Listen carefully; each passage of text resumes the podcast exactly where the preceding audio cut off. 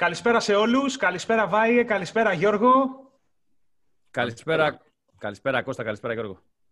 Τι κάνουμε, όλα καλά; Μια χαρά, μια χαρά. Ακόμα μια εκπομπή, ε, ακόμα ένα tech podcast, εδώ από τον Ιντερνετικό αέρα ε, του Tech Blog, αλλά και σε, όλα, σε όλες τις δημοφιλείς πλατφόρμες ε, podcast όπως Google Podcast, Apple Podcast και στο Spotify αλλά και στο Anchor.fm. Να πούμε στους φίλους ότι έχουμε κάνει αίτηση να μπούμε και στο Amazon, στα podcast της Amazon. Εκεί έχω κάνει δύο φορές αίτηση, δεν έχω λάβει καμία απάντηση, δεν ξέρω. Ε, ε, ξέρεις, έχουν κάποιες χώρες, λέει, το podcast ε, από ποια χώρα προέρχεται. Έχει 10-12 σημαντικές και από κάτω others. Πατάω others, γράφω πληκτρολογώ το Greece, ούτε καν σε λίστα. Next και, ούτε, και, και τίποτα, ούτε thank you δεν μου λένε. Είσαι προς την εξεργασία, μην φοβάσαι. Κάποια... Ναι. Όταν θα έρθουμε στη χώρα σας, περίμενε. Αλλά τέλος πάντων έχουμε κάνει και αυτή την κίνηση και σίγουρα ε, μέσα από το YouTube όλοι οι φίλοι που μας βλέπουν, όσοι μας βλέπουν από το YouTube σήμερα θα παρατηρήσουν ότι έχουμε ντυθεί παρόμοια με το, με το Βάιο. Δεν, είχαμε, δεν το είχαμε συνεννοηθεί αυτό. Twins. Αφού μια ώρα ψάχναμε τα ίδια ρούχα να φορέσουμε. Ψέματα. Φοράμε ακριβώς την ίδια παρόμοια, παρόμοιου χρώματος και σχεδίου γκρι ε, ζακέτα. Φλής είναι και σένα από μέσα ή μα, μάλινο είναι αυτό, Βάιε. Μάλινο, μάλινο, μα, μαλινάκι. Είναι πάνω και στη Θεσσαλονίκη έχει κρύο. Τι φλής. Έχει πιο, έχει πιο πολύ κρύο, σωστά. Εδώ είμαστε δίπλα στο τείχος. Vikings. λοιπόν, ε, ξεκινάμε με πολλά ωραία νέα και σήμερα. Μία από τη... Θα ξεκινήσω με κάτι δυσάρεστο, αλλά που θα ήθελα πολύ να μιλήσω περισσότερο γι' αυτό και είναι αυτό που διαβάσαμε ότι υπάρχει ε, η πιθανότητα, η περίπτωση συζητιέται έντονα να αποσυρθεί από την αγορά των smartphones η LG Electronics ο, νοτιο, ο νοτιοκορεάτικος αυτός γίγαντας, ο οποίος για όσους φίλους δεν το γνωρίζουν, στην μαμά πατρίδα, την Νότιο Κορέα, ε, εκτός του ότι έχει βενζινάδικα με το όνομα LG, όπως και η Samsung, κατασκευάζουν παιδιά από οδοντόκρεμες, ασπιρίνες, μέχρι τασάκια και οδοντογλυφίδες. Εντάξει, λογικό μάκο. Δηλαδή είναι, δεν είναι η LG, ξέρεις, air condition, ψυγείο, τηλεόραση. Έχουν, φτιάχνουν τα πάντα και, και μπαταρίες. Δίνουν μπαταρίες σε μεγάλους κατασκευαστές ηλεκτρικών ε, οχημάτων. Αλλά και ένα... Δηλαδή, τι σημαίνει αυτό, ότι βλέποντας γενικά και παγκοσμίως μία έτσι επιπεδοποίηση, για να χρησιμοποιήσω έτσι έναν όρο τώρα COVID ε, ε, που είναι και της μόδας, ε, επιπεδοποίηση της, ε, της καμπύλης αύξησης της αγοράς των smartphones, αλλά και η LG με λανθασμένες κινήσεις, κατά τη γνώμη μου, όλα τα προηγούμενα χρόνια, βρίσκεται σε ένα τέλμα που τα κινητά της μόνο στα χέρια κάποιων Αμερικανών YouTubers τα βλέπαμε έτσι. Από την Ελλάδα πρέπει να έχουν συμπληρωθεί 5 ή 6 χρόνια που έχει αποφασίσει η εταιρεία ότι δεν έρχονται τα κινητά και εμείς τα βλέπαμε μόνο στις εκθέσεις. Ναι, ναι, ναι. Δυστυχώς είναι άσχημο αυτό. Είναι γιατί η LG έχει διαχρονικά παρουσιάσει πάρα πολύ ενδιαφέροντα smartphone. Ε, έχει κάνει με το G2, είχε κάνει ε. ένα μεγάλο bump στην αγορά. Το 2013, Γιώργο. Μπράβο, ναι. Ήταν πολύ, μια πολύ σημαντική συσκευή στην αγορά εκείνη, εκείνη τη χρονιά.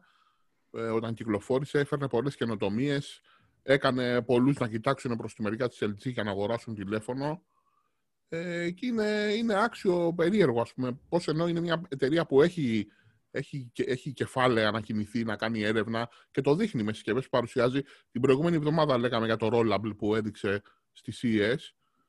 Ε, δεν, δεν, τα καταφέρνει καλά στην αγορά. Είναι, είναι περίεργο.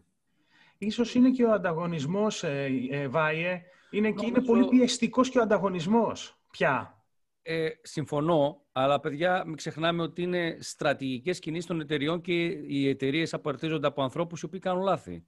Δηλαδή, ε, ήταν στρατηγικά τα λάθη που οδήγησαν την Olympus να δώσει το φωτογραφικό της τμήμα. Ήταν στρατηγικά τα λάθη στο φωτογραφικό κομμάτι που η Kodak, που ήταν τον προηγούμενο αιώνα η, τεραστία, η τεράστια, τεράστια εταιρεία που ήξεραν όλοι, τελικά τώρα είναι, δεν είναι τίποτα. Ε, άρα, ε, εφόσον η LG δεν τα καταφέρει στο smartphone, γιατί αυτό καταλαβαίνουμε αν τελικά αποχωρήσει, καλώς κάνει και φεύγει για να επικεντρωθεί κάπου αλλού. Εγώ θα, έλεγα, θα, έθεσα, θα έθετα κάτι άλλο βέβαια στη συζήτηση. Μήπως ε, επειδή ξέρεις, οι Ασιάτες συνήθως έχουν επικοινωνία οι μεγάλες εταιρείες μεταξύ τους. Μήπως είπε η LG, ας τη Samsung εκεί στα smartphone και πάμε εμείς κάπου αλλού να επικεντρωθούμε περισσότερο. Τώρα mm. αυτό δεν το γνωρίζω γιατί όπως λέγαμε πριν είναι μια τεράστια η γκάμα στην οποία οι δύο αυτές εταιρείες, οι νοτιοκορεάτικες, οι νοτιοκορεάτικες ανταγωνίζονται μεταξύ Έτσι. τους. Ε, βλέπουμε, ε, θα έλεγα ίσως το αντίθετο, όχι το αντίθετο, αλλά από πράγματα τα οποία γνωρίζω και για να, μιλήσω, να μην μιλήσω στον αέρα θα έλεγα ότι η Samsung αυτή τη στιγμή πάει σε κάτι να ανταγωνιστεί την LG και είναι στις οθόνες, έτσι. Ναι, που, ναι.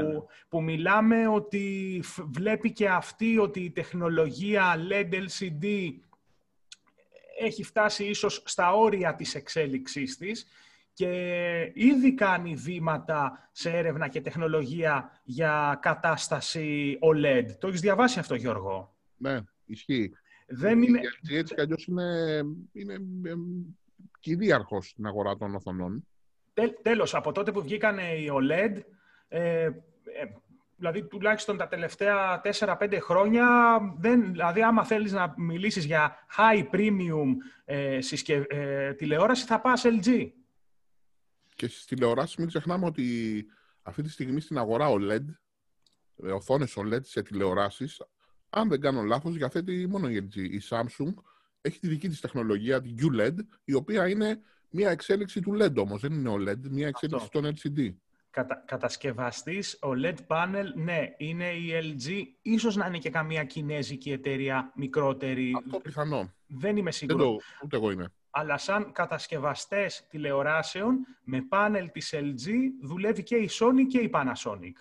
Ναι, όχι, ε, λέω για... Για, για, για κατασκευή, ναι, το κατάλαβα. Απλά κάνω τη, μια μικρή... Ναι, ναι, σωστό είναι. Σωστό. Πάντως, για να μην Πάντως, καμία εταιρεία δεν είναι ασφαλής σε κανέναν, σε κανέναν χώρο, γιατί η πανδημία έρθε και κούμπωσε πάνω στην κρίση που υπάρχει ανάλογα σε κάθε, σε κάθε κλάδο.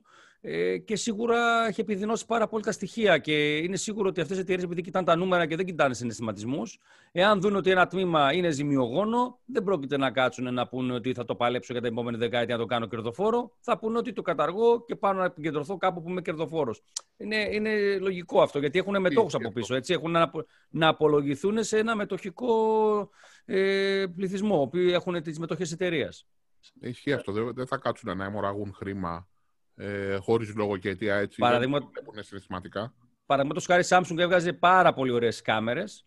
Μπήκε δύο-τρία χρόνια δυνατά στην αγορά, προσπάθησε να επικεντρωθεί εκεί, είδε ότι δεν της βγαίνει και είπε: Α το καλύτερα. Πάω smartphone, μένω εκεί, είμαι κερδοφόρος εκεί, είμαι εκεί πέρα πολύ δυνατός. Τέλος. Και από, τα, και από τα λάπτοπ έφυγε.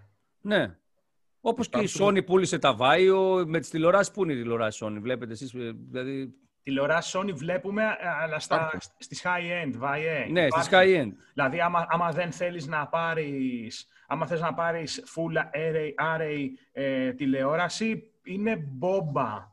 Συμφωνώ, αλλά, αλλά όταν κάποιος επικεντρώνεται στο high-end, σημαίνει ότι στη μάζα ε, έχει πρόβλημα διείσδυσης. Mm-hmm. Και έχει πρόβλημα γιατί οι Κινέζοι και όλες οι εταιρείες έχουν ανεβάσει την ποιότητά τους. Έτσι δεν είναι και αυτό. Έχουν ανεβάσει.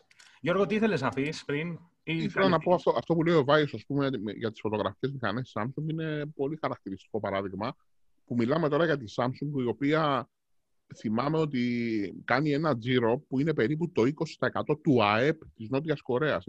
Δηλαδή στη χώρα που εδρεύει, το 1 πέμπτο των εσόδων είναι τη Samsung. Παράγεται από, από δραστηριότητες της Samsung, ναι. Ε, είναι τεράστια εταιρεία. Δεν έχει μόνο τα ηλεκτρονικά που ξέρουμε εμείς. Τα smartphone, ειδικά, είναι ένα πολύ μικρό business, μπορεί να πει κάποιος στη Samsung έχει άλλα πράγματα που ασχολείται που βγάζει πάρα πολλά χρήματα.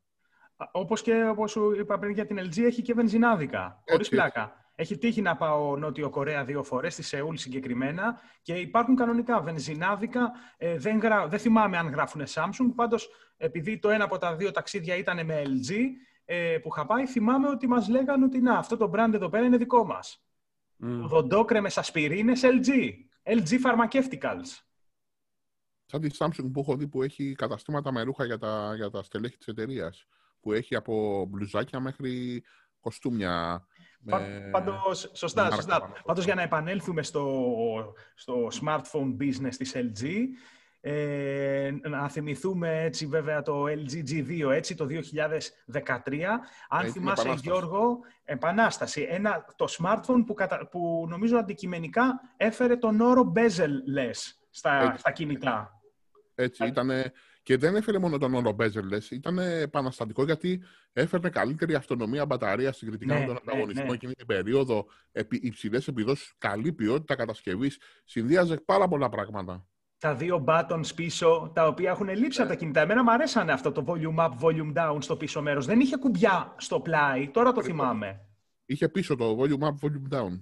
Φανταστικό, φανταστικό, παιδιά. Εντάξει, άλλο, άλλο, άλλο επίπεδο τηλεφώνου. Τότε δηλαδή βγήκε και μετά από το G2 ξεκίνησε με το G3 ε, η φάση και μετά αργότερα με τα boot loops ε, στα κινητά και απαξιώθηκε εντελώς. Δηλαδή, πραγματικά δεν ξέρω, σαν μια κατάρα, σαν, κάποιο, σαν ανταγωνιστής να μπήκε μέσα στο τμήμα smartphones και να έδωσε μια γραμμή ε, κάποιος κατάσκοπος να τους στείλει προς τον ΚΕΑΔΑ, δεν μπορώ να καταλάβω. Δηλαδή, όταν είδα, όταν έπιασα ε, το 2013 το G2 στα χέρια μου, λέω, λέω αμάν, ε, ξεκινάει νέα εποχή για, το, για την LG. Έτσι, έτσι ήταν. Και δυστυχώς έφτασε εκεί που έφτασε. Βέβαια, να, σκε- να θυμηθούμε και άλλες εταιρείες, ε. Γιώργο, όπως και την HTC.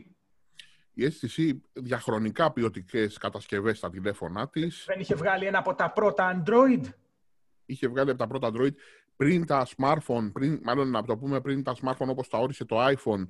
Ήταν ο κυρίαρχος κατασκευαστής με PDA όλη τη δεκαετία του 2000. Ναι, Palm Είχε Tops το, και το τέτοια. QTech αρχικά, μετά το HTC, το brand.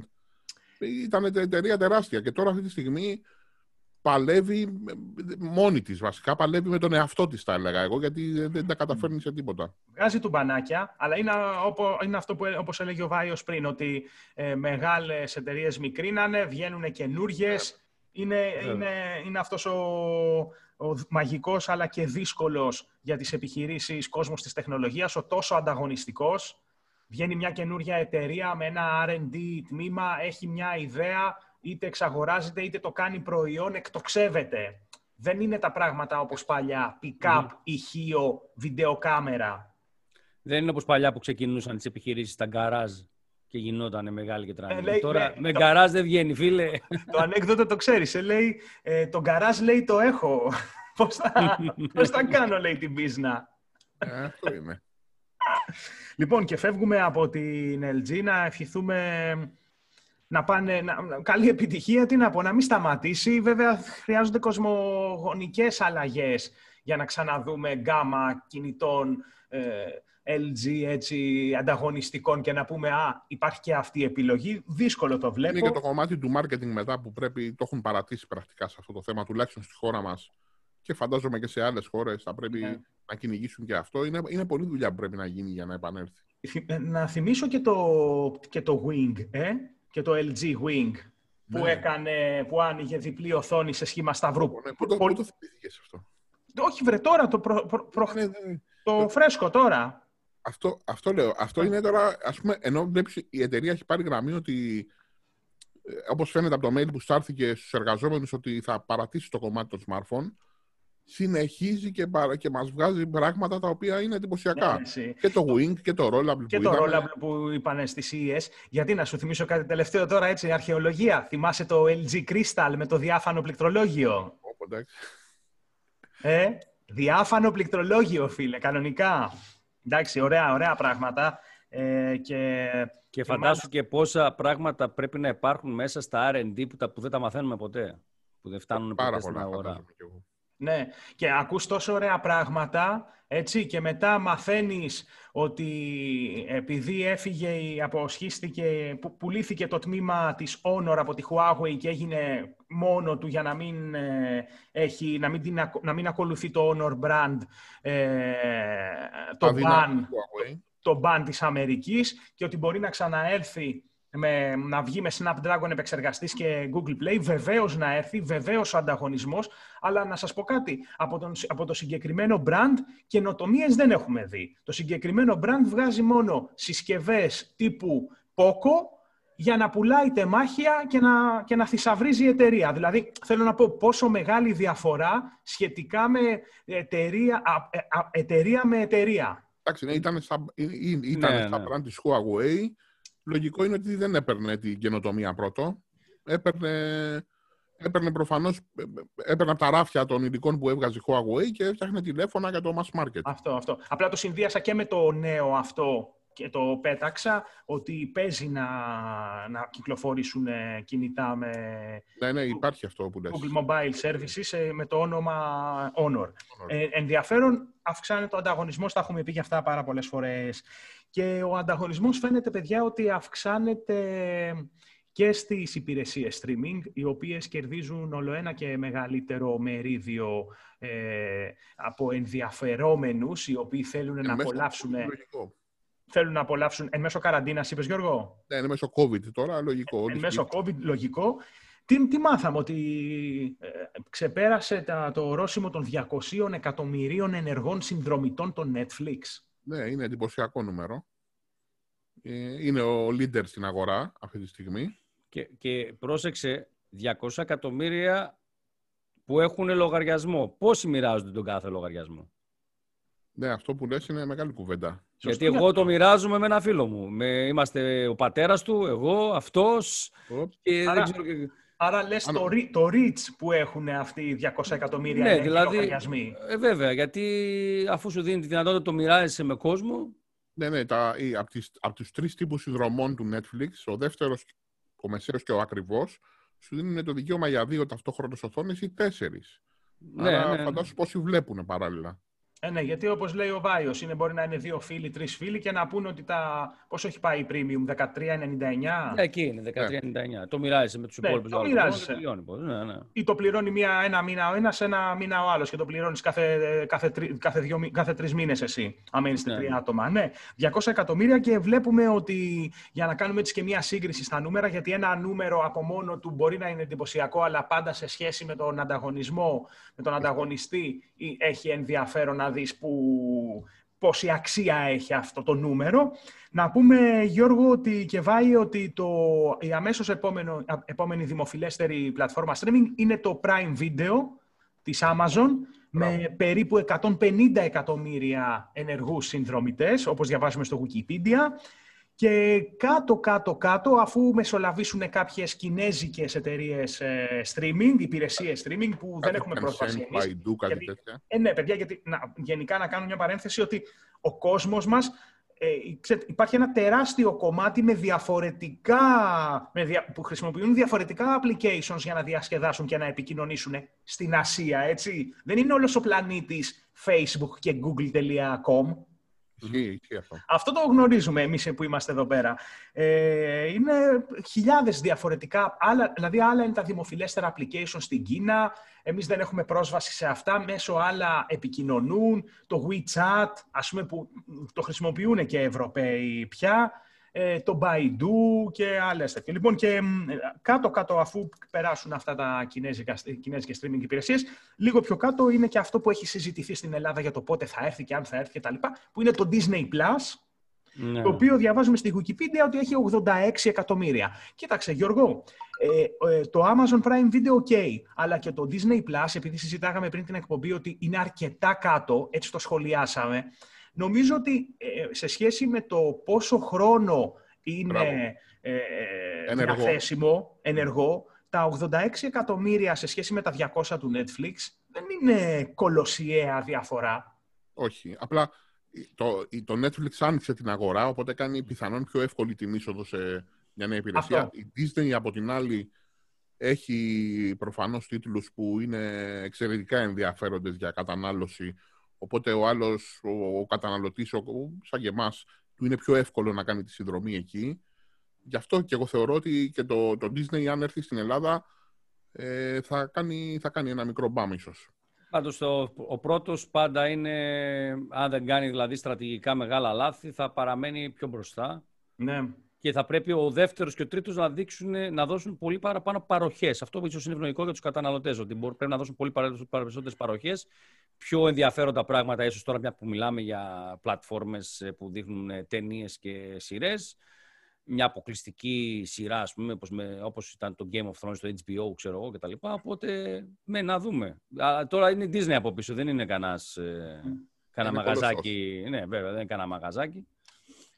Και... και το Netflix έχει από αυτούς τους 200 εκατομμύρια συνδρομητές ε, πολύ χρήμα που εισραίει, αλλά και πολύ χρήμα για να ξοδέψει για δικές του παραγωγές. Και το κάνει, όπως βλέπουμε. Παραγωγές και σειρές και ταινίες. Και, είναι, ναι. και, και, και, έτσι ένα μικρό παρένθεση ότι για τις παραγωγές το Netflix έχει ειδικές προδιαγραφές για το τι κάμερες θα χρησιμοποιήσεις. Δεν μπορεί να πας να τραβήξεις ό,τι θες. Ναι, και σε τι ανάλυση; Πριν λίγους μήνες το διάβαζα, Βάη, ότι έχει συγκεκριμένη λίστα με κάμερες που σου λέει ότι μπορεί να τραβήξεις. Δηλαδή προσέχουν πάρα πολύ την ποιότητα και φαντάζομαι ότι βλέπουν και το περιεχόμενο και λένε ότι αυτό θα μπει στην πλατφόρμα μας, αυτό δεν θα μπει.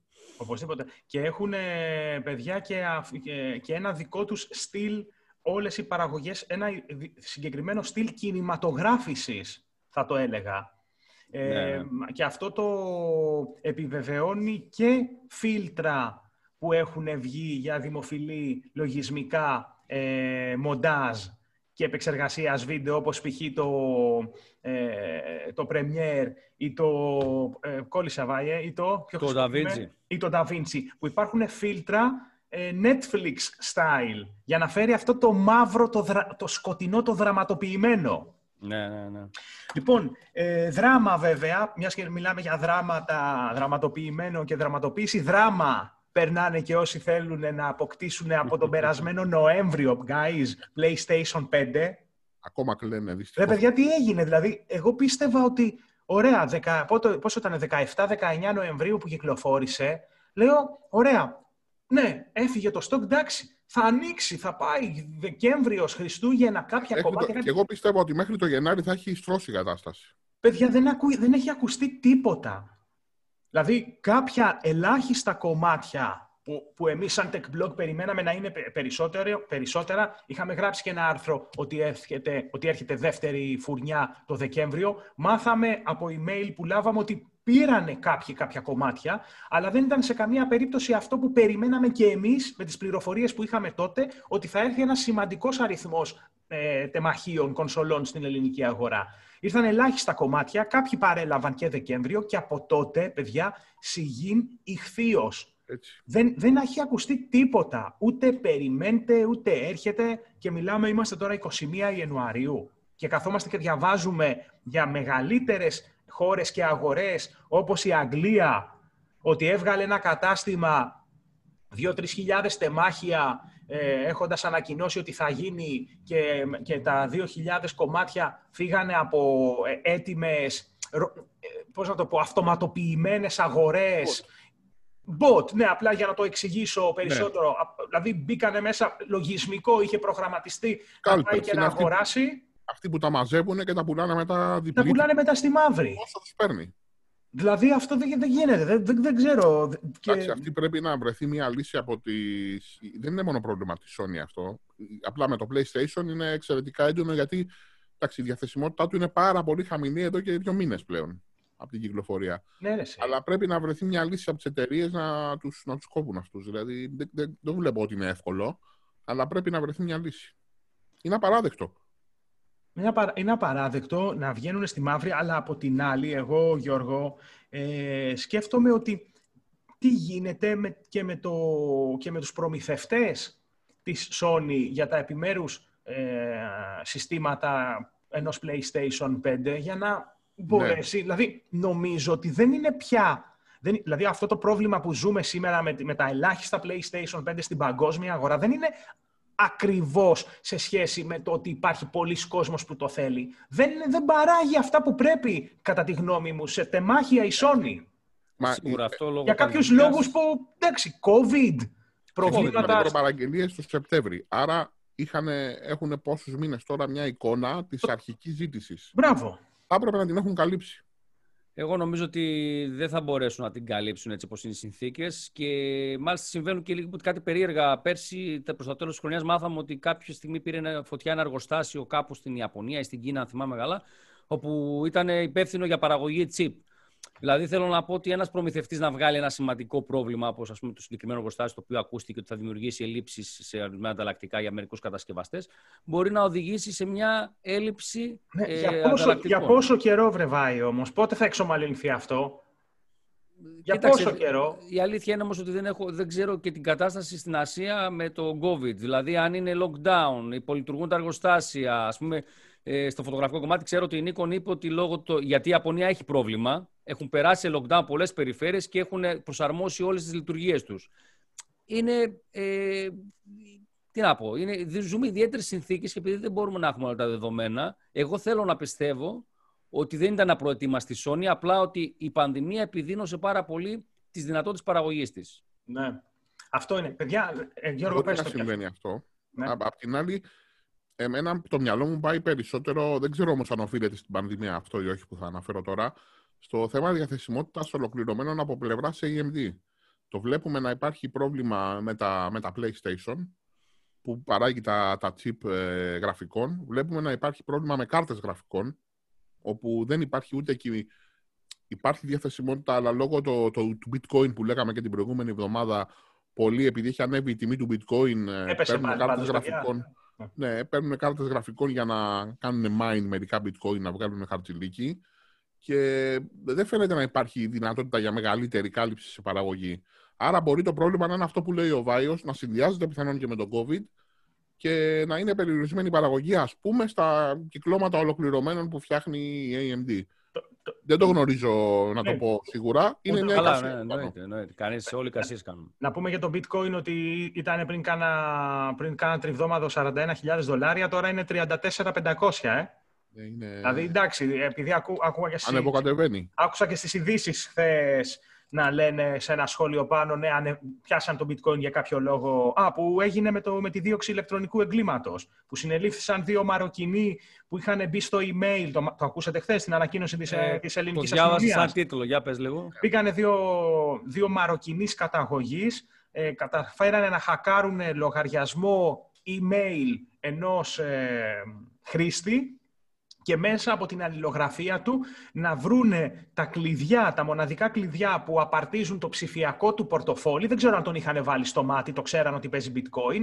Και μπήκανε στο, μπήκανε στο ψηφιακό του πορτοφόλι με τα κρυπτονομίσματα, bitcoin ή οτιδήποτε άλλο είχε ο άνθρωπος και του τα, του τα κάνανε σκούπα. Μαζί με και με...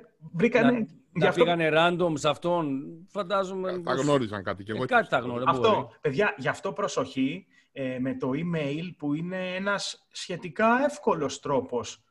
Δεν είμαι hacker να το γνωρίζω, αλλά από τις περιπτώσεις που έχουμε μάθει, χακάρονται εύκολα λογαριασμοί email. Εγώ, η συμβουλή που δίνω είναι ότι όπου βλέπετε όποια υπηρεσία έχει τη δυνατότητα να ενεργοποιήσει το, το two-step ε, authentication, όπως το λένε, τη ναι, ναι, ναι. δύο σημείων, κάντε το. Αυτό. Είναι, αυτό. είναι η, η μεγαλύτερη ασφάλεια που μπορούν να σου δώσουν αυτή τη στιγμή.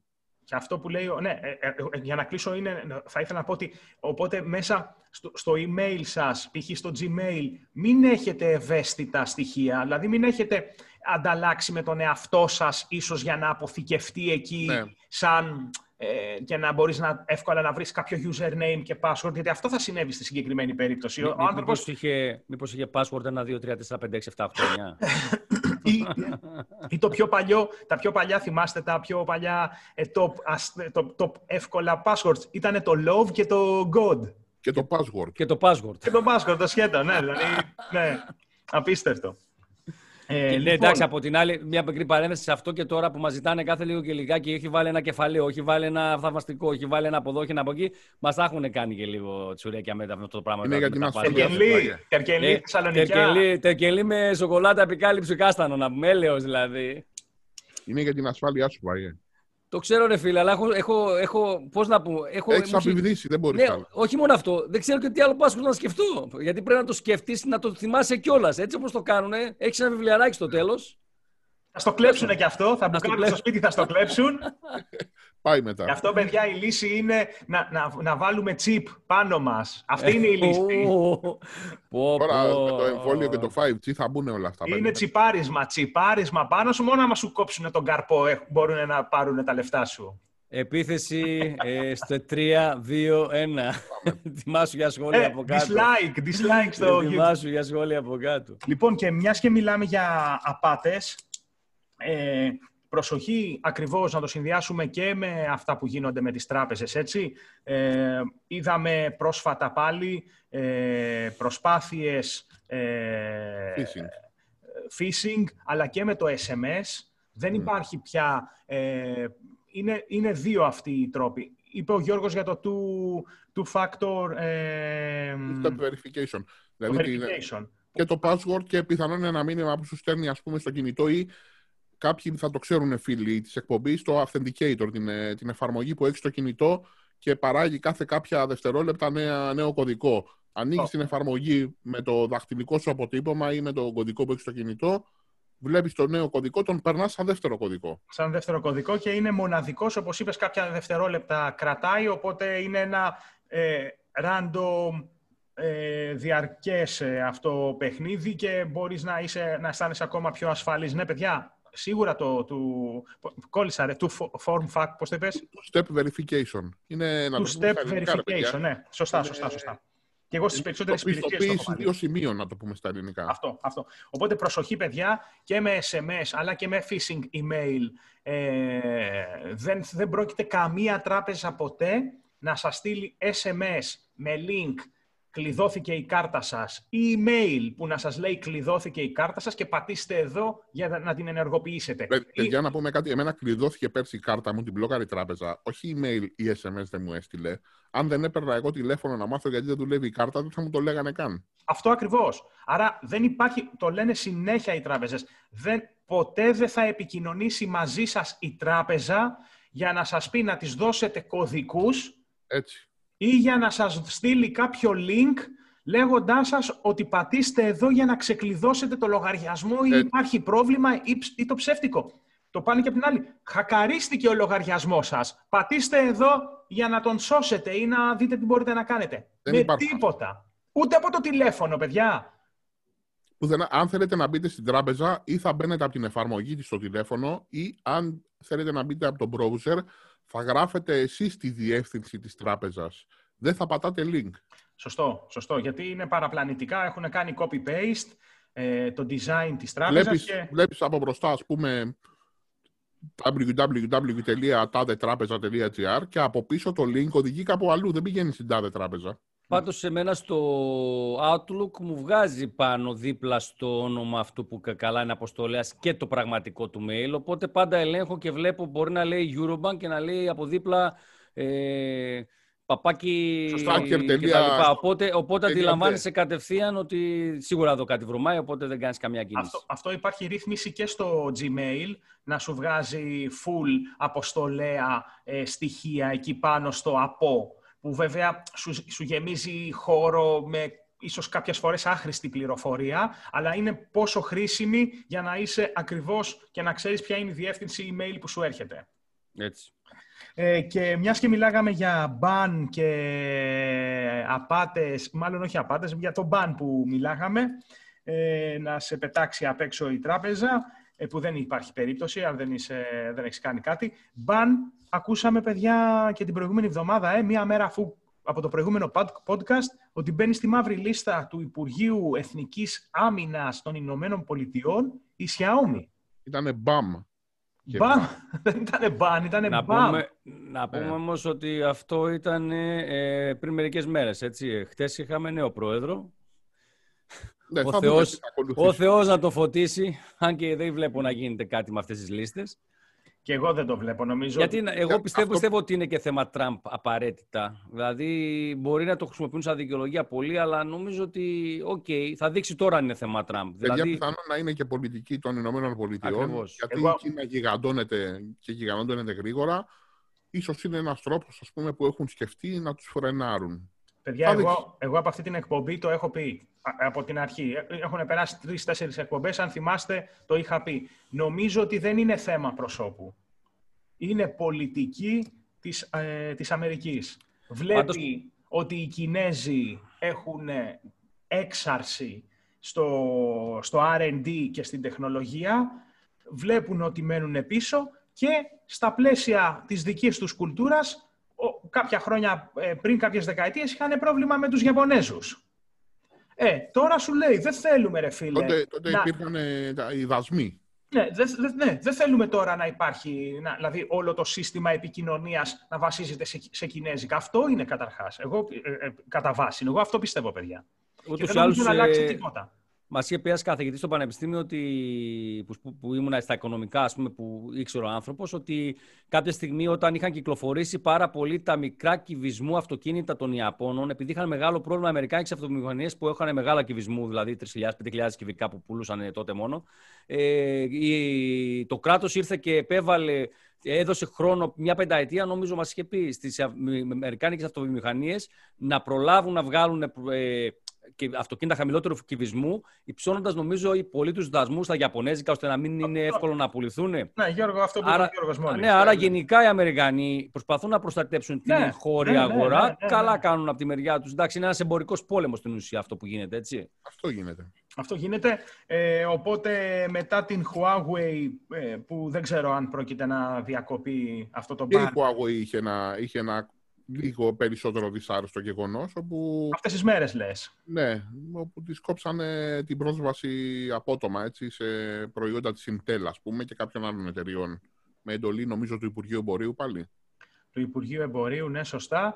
Είναι μια, ένας εμπορικός πόλεμος, όπως ε, συζητάμε. Ε, είναι μεγάλη αγορά και δύναμη η Αμερική. Μπορεί να τα κάνει αυτά. Την ξεχνάμε ότι έχει, έχει, αεροπλανοφόρα. Καλός ή κακός. ναι, ναι, άμα δεν Άμα δεν θες, κάτσε να σου στείλω λίγο το. Πώς το λένε. Το αεροπλανοφόρο. Το George Washington, λίγο να περάσει από τη γειτονιά εκεί να δει τι γίνεται.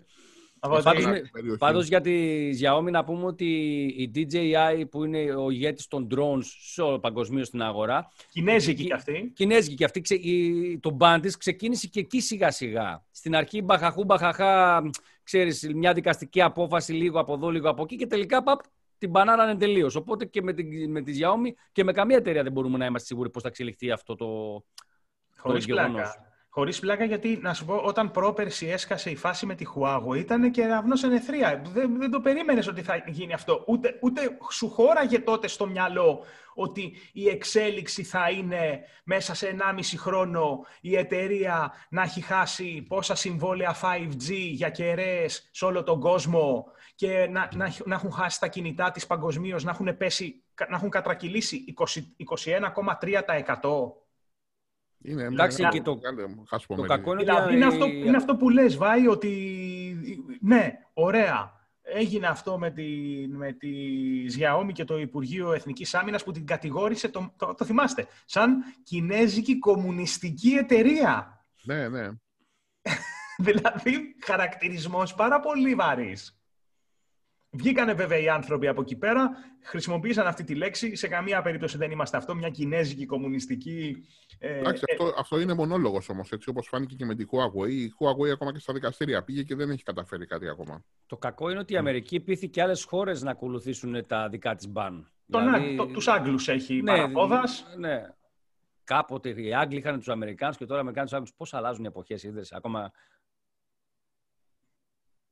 θα μας το εξηγήσει σε μια άλλη εκπομπή αυτό, Βάιε. Να Όχι, εννοώ ότι οι Αμερικανοί ήταν απικία, ξέρεις, υπό την διοκτησία του, των Βρετανικών, των Βρετανών. Μετά επαναστατήσαν. Τώρα... Αυτό λέω. Ότι τώρα, ναι, okay. κάποτε ήταν αυτοκρατορία η Βρετανία και ήταν η Αμερική αλλιώς και τώρα έχουν αντιστραφεί τα πράγματα όπως το ίδιο πράγμα που συζητούσαμε με τις εταιρείες. Τα πράγματα συνεχώς ρέουν, που λέγανε. Είχε πει ο Ηράκλειτο, παιδιά, τα πάντα. Έτσι, έτσι, έτσι. έτσι. και το αρχαίο ελληνικό, μπράβο σου, μπράβο. Λοιπόν, παιδιά, και να κλείσουμε να μιλήσουμε και για ένα ευχάριστο τοπικό νέο, εδώ για την ελληνική πραγματικότητα. Ε, συζητιόταν αρκετά όλους τους προηγούμενους μήνες. Είχε ανοίξει η κουβέντα ότι ε, η Amazon θα ανοίξει ε, web, ε, ε, εταιρεία, θα φέρει servers δηλαδή στην Ελλάδα. Δεν έχει, νομίζω, δεν έχω τις τελευταίες πληροφορίες, έχει ακουστεί η τοποθεσία που θα γίνει αυτό. Δεν πρέπει Λένε, θα σου πω εγώ ότι έχω διαβάσει, δεν είναι βέβαια εξακριβωμένο είναι φήμες να το πούμε, είναι φημολογία. Λένε για το ότι θα είναι στο Μαρούσι τα γραφεία. Και, ε, Άλλοι λένε ότι ψάχνει ας πούμε 30 αυτή τη στιγμή εργαζόμενους, άλλοι λένε 100. Είναι ρευστό, αλλά η αλήθεια είναι ότι ανοίγει γραφείο. ε, ανοίγει γραφείο. Δεν θα έχει όμως και δεν θέλει και μια έκταση κάποια στρέμματα για να βάλει τους servers. Κοίτα, θα σου Δεν πω, θα έχουμε servers εδώ, θα έχουμε. Θα σου πω δεν το, α, φαντάζομαι ότι θα κάνει κάτι τέτοιο. Την αρχή έκανε η επένδυση της Microsoft που ανοίγει το data center στο Λαύριο πριν λίγους μήνες το Γι' αυτό το- κάπου προς τα εκεί σπάτα, λαύριο, Ναι, ναι, κάπου, κάπου- εκτός κάπου από πρέπει εκεί να είναι. πάει, γιατί, για να υπάρχουν τα στρέμματα. Ναι, η επόμενη τώρα είσοδος είναι η Amazon και είναι με και αυτή μια τεράστια εταιρεία στο κομμάτι του cloud και των data center. Ε, φαντάζομαι για να ανοίγει γραφείο όπου λέει υπάρχει καπνός, υπάρχει και φωτιά, θα έρθει και το data center εδώ. Αυτό, data center, να πούμε ακριβώς ότι δεν μιλάμε για amazon.gr να ψωνίζει σε Ναι, ναι. προϊόντα. Έχουμε από αυτό πιστεύω. Είναι ένα κομμάτι το, του business της Amazon, όπως και το Prime Video που λέγαμε πριν. Είναι ένα άλλο κομμάτι business, το οποίο εξυπηρετεί ε, σαν ε, αποθηκευτικός και διαχειριστικός χώρος των δεδομένων μεγάλων εταιριών. Ναι, ή σου δίνει τη δυνατότητα για, για virtual machines με, στα κέντρα, στα Απλά- κέντρα server που Απλά έχεις. δεν ξέρω κατά πόσο η χώρα μας είναι κατάλληλη για τέτοια πράγματα. Γιατί ξέρουμε ότι οι servers πρέπει να είναι σε περιβάλλοντα που είναι ψυχρά, να μην ξέρεις για τα μηχανήματα, να μην υπερθερμαίνονται κτλ. Γι' αυτό και συνήθως το επιλέγουν χώρες όπως είναι η Ιρλανδία, η Ισλανδία, Μην το- βόρειες Πάει, ε, χώρες. Μην το λες, όταν σχεδιάζουν ένα data center, ε, το σχεδιάζουν έτσι ώστε μέσα η θερμοκρασία να είναι σταθερή, δεν έχουν τέτοια θέματα. Ναι, το ξέρω. Απλά, απλά θεωρώ ότι είναι πιο κοστοβόρο για κάποιον να ανοίξει εδώ ένα data center γιατί ε, πρέπει να ξοδέψει περισσότερο στην ψήξη από ότι να είσαι σε ένα ήδη ψυχρό περιβάλλον, ας πούμε, όπως είναι οι Ναι. βόρειες χώρες. Αυτό εννοώ. Φα- φαντάζομαι έχουν κάνει την εικονογραφία. Ναι, εντάξει. Σίγουρα, Πα- σίγουρα. Να πω πάντως ότι τον Ιούλιο ε, είχε ανοίξει και γραφείο έρευνας και ανάπτυξης R&D στην Αθήνα η Capture One, που είναι μια Ολλανδική εταιρεία ε, που έχει το Capture One Pro. Είναι ένα πρόγραμμα αντίστοιχο του Photoshop. Πολύ μεγάλο και δυνατό πρόγραμμα στο χώρο το φωτογραφικό. Δηλαδή γίνονται πραγματάκια στην Ελλάδα. Έχουν ξεκινήσει Η Ελλάδα. και έρχονται. Η Ελλάδα Ε. θεωρείται μια πολύ καλή επιλογή για εταιρείες που έχουν software, γιατί ε, έχουμε ανθρώπους οι οποίοι είναι μηχανικοί στο software πολύ, πολύ εξειδικευμένοι, σε πολύ καλό επίπεδο και παράλληλα οι αμοιβές τους συγκριτικά με το κάποιος να πάει να εργαστεί σε μια δυτικοευρωπαϊκή χώρα είναι πολύ χαμηλότερες. Οπότε μπορεί να τους δώσει ένα καλό μισθό για τα δεδομένα της χώρας μας, αλλά να τους κοστίζει πολύ Έτσι. λιγότερο συγκριτικά με μια άλλη χώρα. Γι' αυτό λοιπόν και βλέπεις και επιλέγουν. η- Το TeamViewer είχε έρθει στα Ιωάννινα, αν θυμάστε. Ναι, ναι, ναι. Ε, Γιώργο, ανοίγουν άρα- αυτό που είπε η Capture Είμαστε η Ινδία της Ευρώπης δηλαδή. Παιδιά, μπράβο. Ναι. Να πω και κάτι, χωρίς να θέλω να απαξιώσω ούτε τα μυαλά μας, ούτε τους τέτοιου. Πήγανε παντού. Ε, θα ερχόντουσαν και σε εμάς. Ναι. Σε ένα βαθμό, έτσι είναι ρε παιδιά. Ε, πάντως, ξέρετε, κοίταξε το ότι Θα τους, επιλέγουν- βολεύει, θα τους βολεύει, πιστεύω, εκτός από τη θερμότητα, τη θερμοκρασία που λες Βάιε, πιστεύω ότι θα τους βολεύει και σαν σημείο να ε, στην περιοχή γύρω, δεν ξέρω τι άλλα data center μπορεί να έχουν στην Κροατία, δι- πιο κοντά μας, η Βουλγαρία ή τέτοια, μπορεί να έχουν και εκεί, αλλά φι- πιστεύω ότι δεν ήρθε για να καλύψει αυστηρά τις ανάγκες της Ελλάδας. Θα παίξει λογικά ε, σαν κόμβος γενικά που στην λέει ο- περιοχή. Ο Κώστας το πιστεύω και εγώ, όπως που ακούγεται ότι, ότι ας πούμε το Amazon θα έρθει εδώ στην Ελλάδα ως κατάστημα, ως amazon.gr ας πούμε, πιθανόν να μην το δούμε έτσι. Πιθανόν να κάνει ένα τεράστιο, μια τεράστια αποθήκη στην Ελλάδα, ένα logistic, επειδή είναι σημείο κλειδί γεωγραφικά η χώρα μας, για να μοιράζει στα Βαλκάνια, στην Τουρκία και στην Ελλάδα. Ή και, ναι, μπράβο. Ή και στο Μαρόκο κάτω. Πα- πα- Πάντως η αλήθεια είναι ότι... Έχουμε και το λιμάνι, έχουμε και καλό λιμάνι στη Μεσόγειο πια. Ναι, ναι, είναι βέβαια... από τα Και μεγαλύτερα αυτό πύρα. και έχουμε φθηνά εργατικά, όπως είπα, σε σχέση με τη Βόρεια Ευρώπη εννοώ. Και μην ξεχνάς, ε, Κώστα, ότι πριν δύο χρόνια ήμασταν στη Βουλγαρία, που και εκεί πέρα αναπτύσσεται πολύ δυνατά data center και οι προγραμματιστές που ψάχνανε και τα λοιπά. Δεν αν θυμάσαι. θυμάσαι. Cyber security συνέδριο με τις ευλογίες της... Ε, ε, πες, με ποια εταιρεία Ακρόνης. πάει. Η Ακρόνης ήταν. Με την η- Ακρόνης. Με το λογισμικό. Ναι, ναι, Το ξέρω, ναι, μα ναι. γι' αυτό λέω ότι παιδιά ε, δίπλα μας σε χώρες που έτσι φιλετικά μπορεί κάποιοι να ηρωνεύονται, όπως είναι οι λίγο παραπάνω βαλκανικές ε, γειτονικές μας, εκεί πέρα γίνονται παπάδες σε ό,τι αφορά την τεχνολογία. Δεν λέω ότι δεν έχουμε εμείς φοβερές startups που εξαγοράστηκαν, βλέπε TaxiBit, βλέπε, βλέπε, βλέπε, έχουμε εδώ πέρα επιτυχιάρες, έτσι. Και μέχρι και ε, γνωρίζω ότι φτιάχνουν ε, στην Ελλάδα κάπου στα Σπάτα, είναι και μια εταιρεία που κατασκευάζει και κάποια ε, κυκλώματα τα οποία ε, απαρτίζουν, ε, τα στέλνουν Αμερική και είναι μέσα σε όπλα αμερικάνικα. Ένα κομμάτι, ένα part. Μμμ. Δηλαδή έχουμε σοβαρούς ανθρώπους εδώ πέρα. Απλά δεν ξέρω, ίσως το πολιτικό σύστημα δεν άφηνε αυτή την εξάπλωση ή να κάνει έφορο το περιβάλλον για να έρθουν τέτοιες εταιρείες, είτε φορολογικά, είτε, είτε στο κυνήγι. Με, με, με, το πολιτικό σύστημα ασχολούνται περισσότερο με το ότι η Ελλάδα διαχρονικά δεν έχει ένα σταθερό φορολογικό σύστημα. Mm, σωστά. Και, και, έργα, και όχι, από, όχι από κυβέρνηση σε κυβέρνηση, αλλά από εξάμεινο σε χρόνο πιθανόν έτσι. αλλάζουμε το τη φορολογική νομοθεσία. Ο άλλος δεν μπορεί να κάνει έτσι ένα πλάνο για να στήσει μια επιχείρηση εδώ. Άλλωστε, στέλεχος, ε, στέλεχος της ε, φωτογραφικής αγοράς μου είχε πει κάποτε ότι είπανε σε Ιαπωνική εταιρεία γιατί δεν έρχεστε να ανοίξετε ένα εργοστάσιο στην Ελλάδα; Και τους είπα ακριβώς αυτό που λέει ο Γιώργος, ότι εμείς για να πάμε κάπου να ξέρουμε ότι 100 χρόνια, παραδείγματος χάρη δεν θυμάμαι αν ήταν 150, θα, θα έχουν, θα έχουν το ίδιο φορολογικό και εργατικό δίκαιο. Γιατί αυτά τα δύο, αν δεν είναι σταθερά, δεν μπορεί μια εταιρεία να επενδύσει. Και να μην θυμηθείτε ότι θυμάστε που είχαν πλημμυρίσει στη Μαλαισία τα εργοστάσια με τους σκληρούς δίσκους είχε πάθει ζημιά. Ναι, ναι. Ε, εκείνα τα εργοστάσια τότε που το γράφαμε τα νέα αυτά ήταν φτιαγμένα από τις εταιρείες γιατί πήγε το κράτος και τους έδωσε την έκταση δωρεάν και τους είπε: Έλα και χτίστε εδώ τα εργοστάσια σας. Απλά θέλω να έχετε και τους εργάτες απέναντι να κτίσετε εργατικές κατοικίες κτλ. Δίναν κίνητρα. Τώρα, αν αρχίσαμε να δίνουμε και εμείς κίνητρα, που δεν το γνωρίζω, αλλά ελπίζω να γίνεται κάτι τέτοιο για να έρχονται σιγά σιγά ξένε εταιρείες. Μακάρι δηλαδή να γίνεται κάτι τέτοιο. Αυτό, μακάρι. Φαντάζομαι ότι μπορούν να έρθουν και άλλες εταιρείες. Γιατί να μην έρθουν. Και, και νομίζω ε, ε, είναι και ότι πήγανε και παντού, ρε φιλέ. Δηλαδή δεν έχουν έρθει σε εμάς. Ναι, απλά νομίζω, ας πούμε, και στη, στον κινηματογραφικό κομμάτι υπάρχει ο οργανισμός ΕΚΟΜΕ, ο οποίος δίνει κίνητρα σε εξωτερικές παραγωγές να έρθουν να γυριστούν στην Ελλάδα. Αυτά πρέπει να τα κάνουμε εδώ και 50 χρόνια. Ε, Εντάξει, ξυπνήσαμε, ξυπνήσαμε τώρα βέβαια, αλλά κάλιο αργά. Εντάξει, παρά... αυτό, κάλιο αργά παρά ποτέ. Παρά ποτέ. Παρά ποτέ. Και με αυτό το μήνυμα, το, το σοφό του Βάιου Βίτου, ε, ολοκληρώνεται η εκπομπή και η απόψινή. Σας ευχαριστούμε πολύ όλους που μείνατε μαζί μας. Ε, τα λέμε ξανά την επόμενη Πέμπτη στις 10 το βράδυ. Bye bye, παιδιά. Καλό βράδυ. Καλό βράδυ σε όλους.